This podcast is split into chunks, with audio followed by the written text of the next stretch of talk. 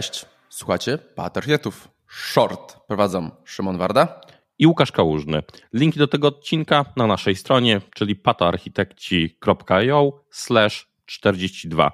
I przypominając, short to eksperymentalny format dla nas, żeby pojawiać się u Was regularnie i dzielić się jakimiś komentarzami linkami, które, rzeczami, które widzimy na bieżąco, a nie starczą nam na dłuższą formę, które i tak się będą co jakiś czas pojawiać. Dobra, Szymon, co u Ciebie w wykopaliskach? Ponieważ zbierając feedback o tym, jak y, powstaliśmy z grobu, można powiedzieć, e, to feedback, który dostaliśmy, było między innymi to, że czasami rzucamy górnolotne pojęcia i do, końca nie wyjaśniamy, co tam się dzieje. Point taken, faktycznie tak czasami się dzieje, więc adresując ten problem, e, bardzo fajny artykuł, nie taki długi, naprawdę dobrze napisany, od Netflixa. O czym? Właśnie o data meshu. O czym ten artykuł jest? Artykuł jest w sumie o dwóch rzeczach tak naprawdę. Jeden to jest to, że Netflix opisuje, w jaki sposób wykorzystuje data mesha, żeby sobie zrobić z tego ich systemów, tak naprawdę wielu źródeł, zrobić sobie data streaming.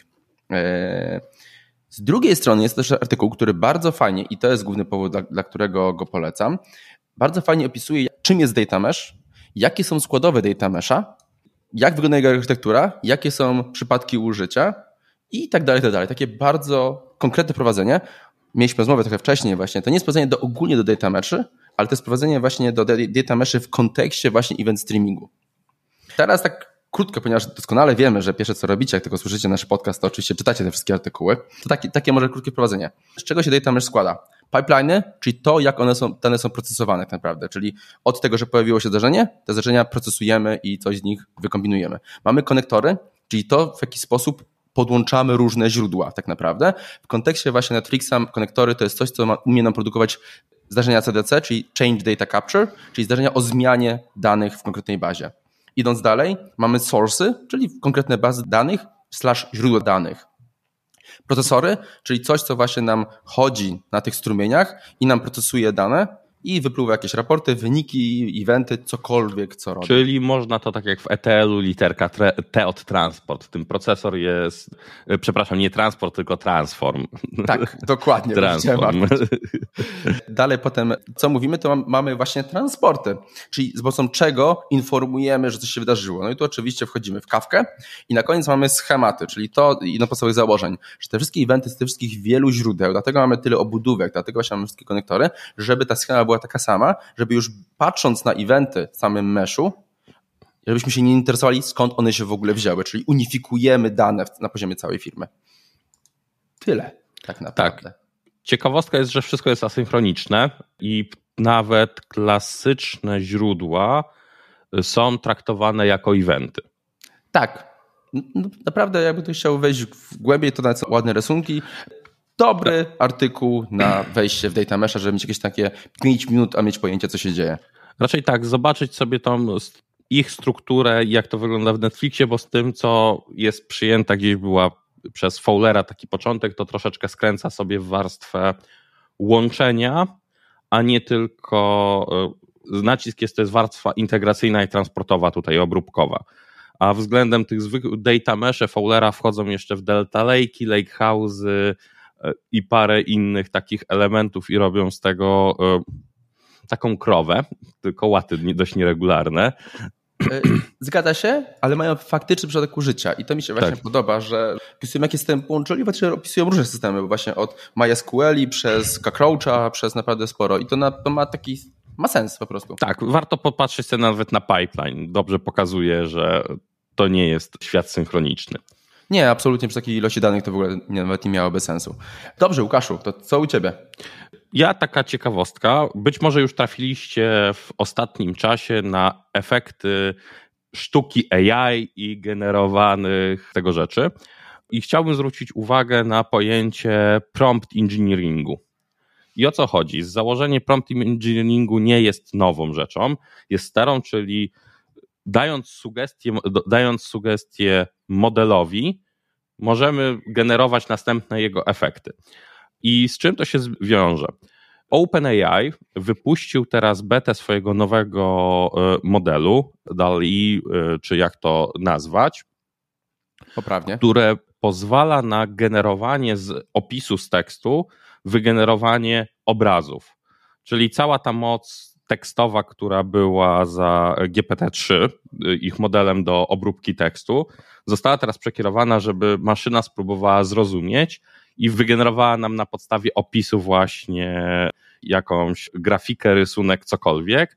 I czemu jest to, czemu jest to ciekawe? Po pierwsze, z takiej perspektywy czysto technicznej, generowanie jakichś prototypów designów innych rzeczy, może się okazać, że teraz będzie jako wsad swojego pomysłu, idei, ten prompt engineering w bardzo ciekawym kierunku pójdzie jako wykorzystanie AI gdzieś, albo jak lepiej to nazwać, ML-a w kierunkach gdzieś biznesowych i twórczych, marketingowych mocno. Łukasz, masz bardzo górnolotną ideę. Obecnie Dali stało się generatorem do memów, inspiracją do... Ja bym, ja bym chciał zobaczyć, w jakim to kierunku poszło. Polecam najnowszy odcinek e, Johna Oliviera Last Week Tonight. Gdzie jest cała seria o tym, jak tak. E, wychodzi za mąż za kapustę. Tak. To na pewno. Dużo ilością pe... obrazków. Tak. Ktoś ze znajomych podrzucał pomysł, że chciałby wygenerować, żeby połączyć e, właśnie ten model razem z odczytywaniem przez text-to-speech książki dla dzieci, żeby generować na przykład w locie, zrobić apkę, która generuje w locie książeczkę dla dzieci, za każdym razem inną. To jest dobre. Ja już to wykorzystywałem, żeby właśnie bawić się e, z y, bąblami. Tak, więc do zabaw jest sobie coś takiego jak e, Mid Journey, chyba taki najczęściej. Większość tych takich górnolotnych, artystycznych pochodzi za pomocą właśnie tego frontendu Mid Journey wygenerowane. Jeżeli ktoś chce za darmo, jest taki model, e, bo oczywiście jak wychodzi duży, to jest oczywiście budowany jakiś mały open source'owy, e, więc jest dalej i mini, który jest darmowy i można sobie odpalić w przeglądarce czy e, ściągnąć. I widząc, mimo że to górnolotne, to w takim prototypie na zasadzie na przykład ktoś z marketingu wpisuje na przykład, jak ma mniej więcej wyglądać wizja grafiki czegoś, generuje tym i nawet podrzuca grafikowi, czyli może się skończyć tak naprawdę moment, co ktoś miał na myśli tekstem. I, znaczy... I, może być pierwszy moment, kiedy faktycznie komputer się domyśli, co użytkownik miał na myśli. Znaczy to na w w tym kierunku. E, pamiętajmy, że to jest początek i na razie to obrazki, które generuje właśnie Dali, one są takie rysunkowe często. To nie jest jakoś zdjęcie, to jest taka bardziej komiksowa, komiksowa element. Mhm. Widać, że to jest, to nie jest prawdziwe, ale różnica jaka jest i w jakim to kierunku idzie, wydaje mi się, że będziemy mogli Ale tak, ale te grafiki po apps, tak, ale te grafiki po upscale'u robią wrażenie. Y, Jak... Tak. Biorąc pod uwagę, że może... To robi wrażenie. Na przykład można wpisać, że y, kot jedzący ser na jednorożcu na szczycie księżyca i on to wygeneruje i to będzie y, działało. Mi się podobała, wchodząc na klimaty, to było bardziej beksiński i tego typu, była cyberpunkowa i postapokaliptyczna Warszawa. I mhm. nawet Pałac Kultury w tle potrafił umieścić, więc... Tak robi robotę, jest przerażające w niektórych momentach. Ta ilość wiedzy i to, że umie wygenerować, jest przerażające. Nawet takie najdziwniejsze elementy generuje całkiem nieźle. Bardzo dobra seria i faktycznie polecam do zabawy, zdecydowanie. Raczej zobaczyć, bo jest to gdzieś tam. Powiedzmy, że może się okazać, że dość często zaczniemy się w niektórych miejscach z, tymi, z takimi rzeczami integrować i takimi usługami. Jeżeli ktoś w szczególności robi w części gdzieś biznesów internetowych i frontów. Tak, zdecydowanie. No jak ktoś nie wierzy, że coś takiego jest możliwe, no to generowanie kodu jest zdecydowanie kolejnym krokiem i jest dość blisko. Dobrze. A trzeba będzie to wziąć na warsztat któregoś razu. Dobrze, Łukaszu, kończymy chyba. Kończymy. No to trzymajcie się. Na razie. Na razie. Hej.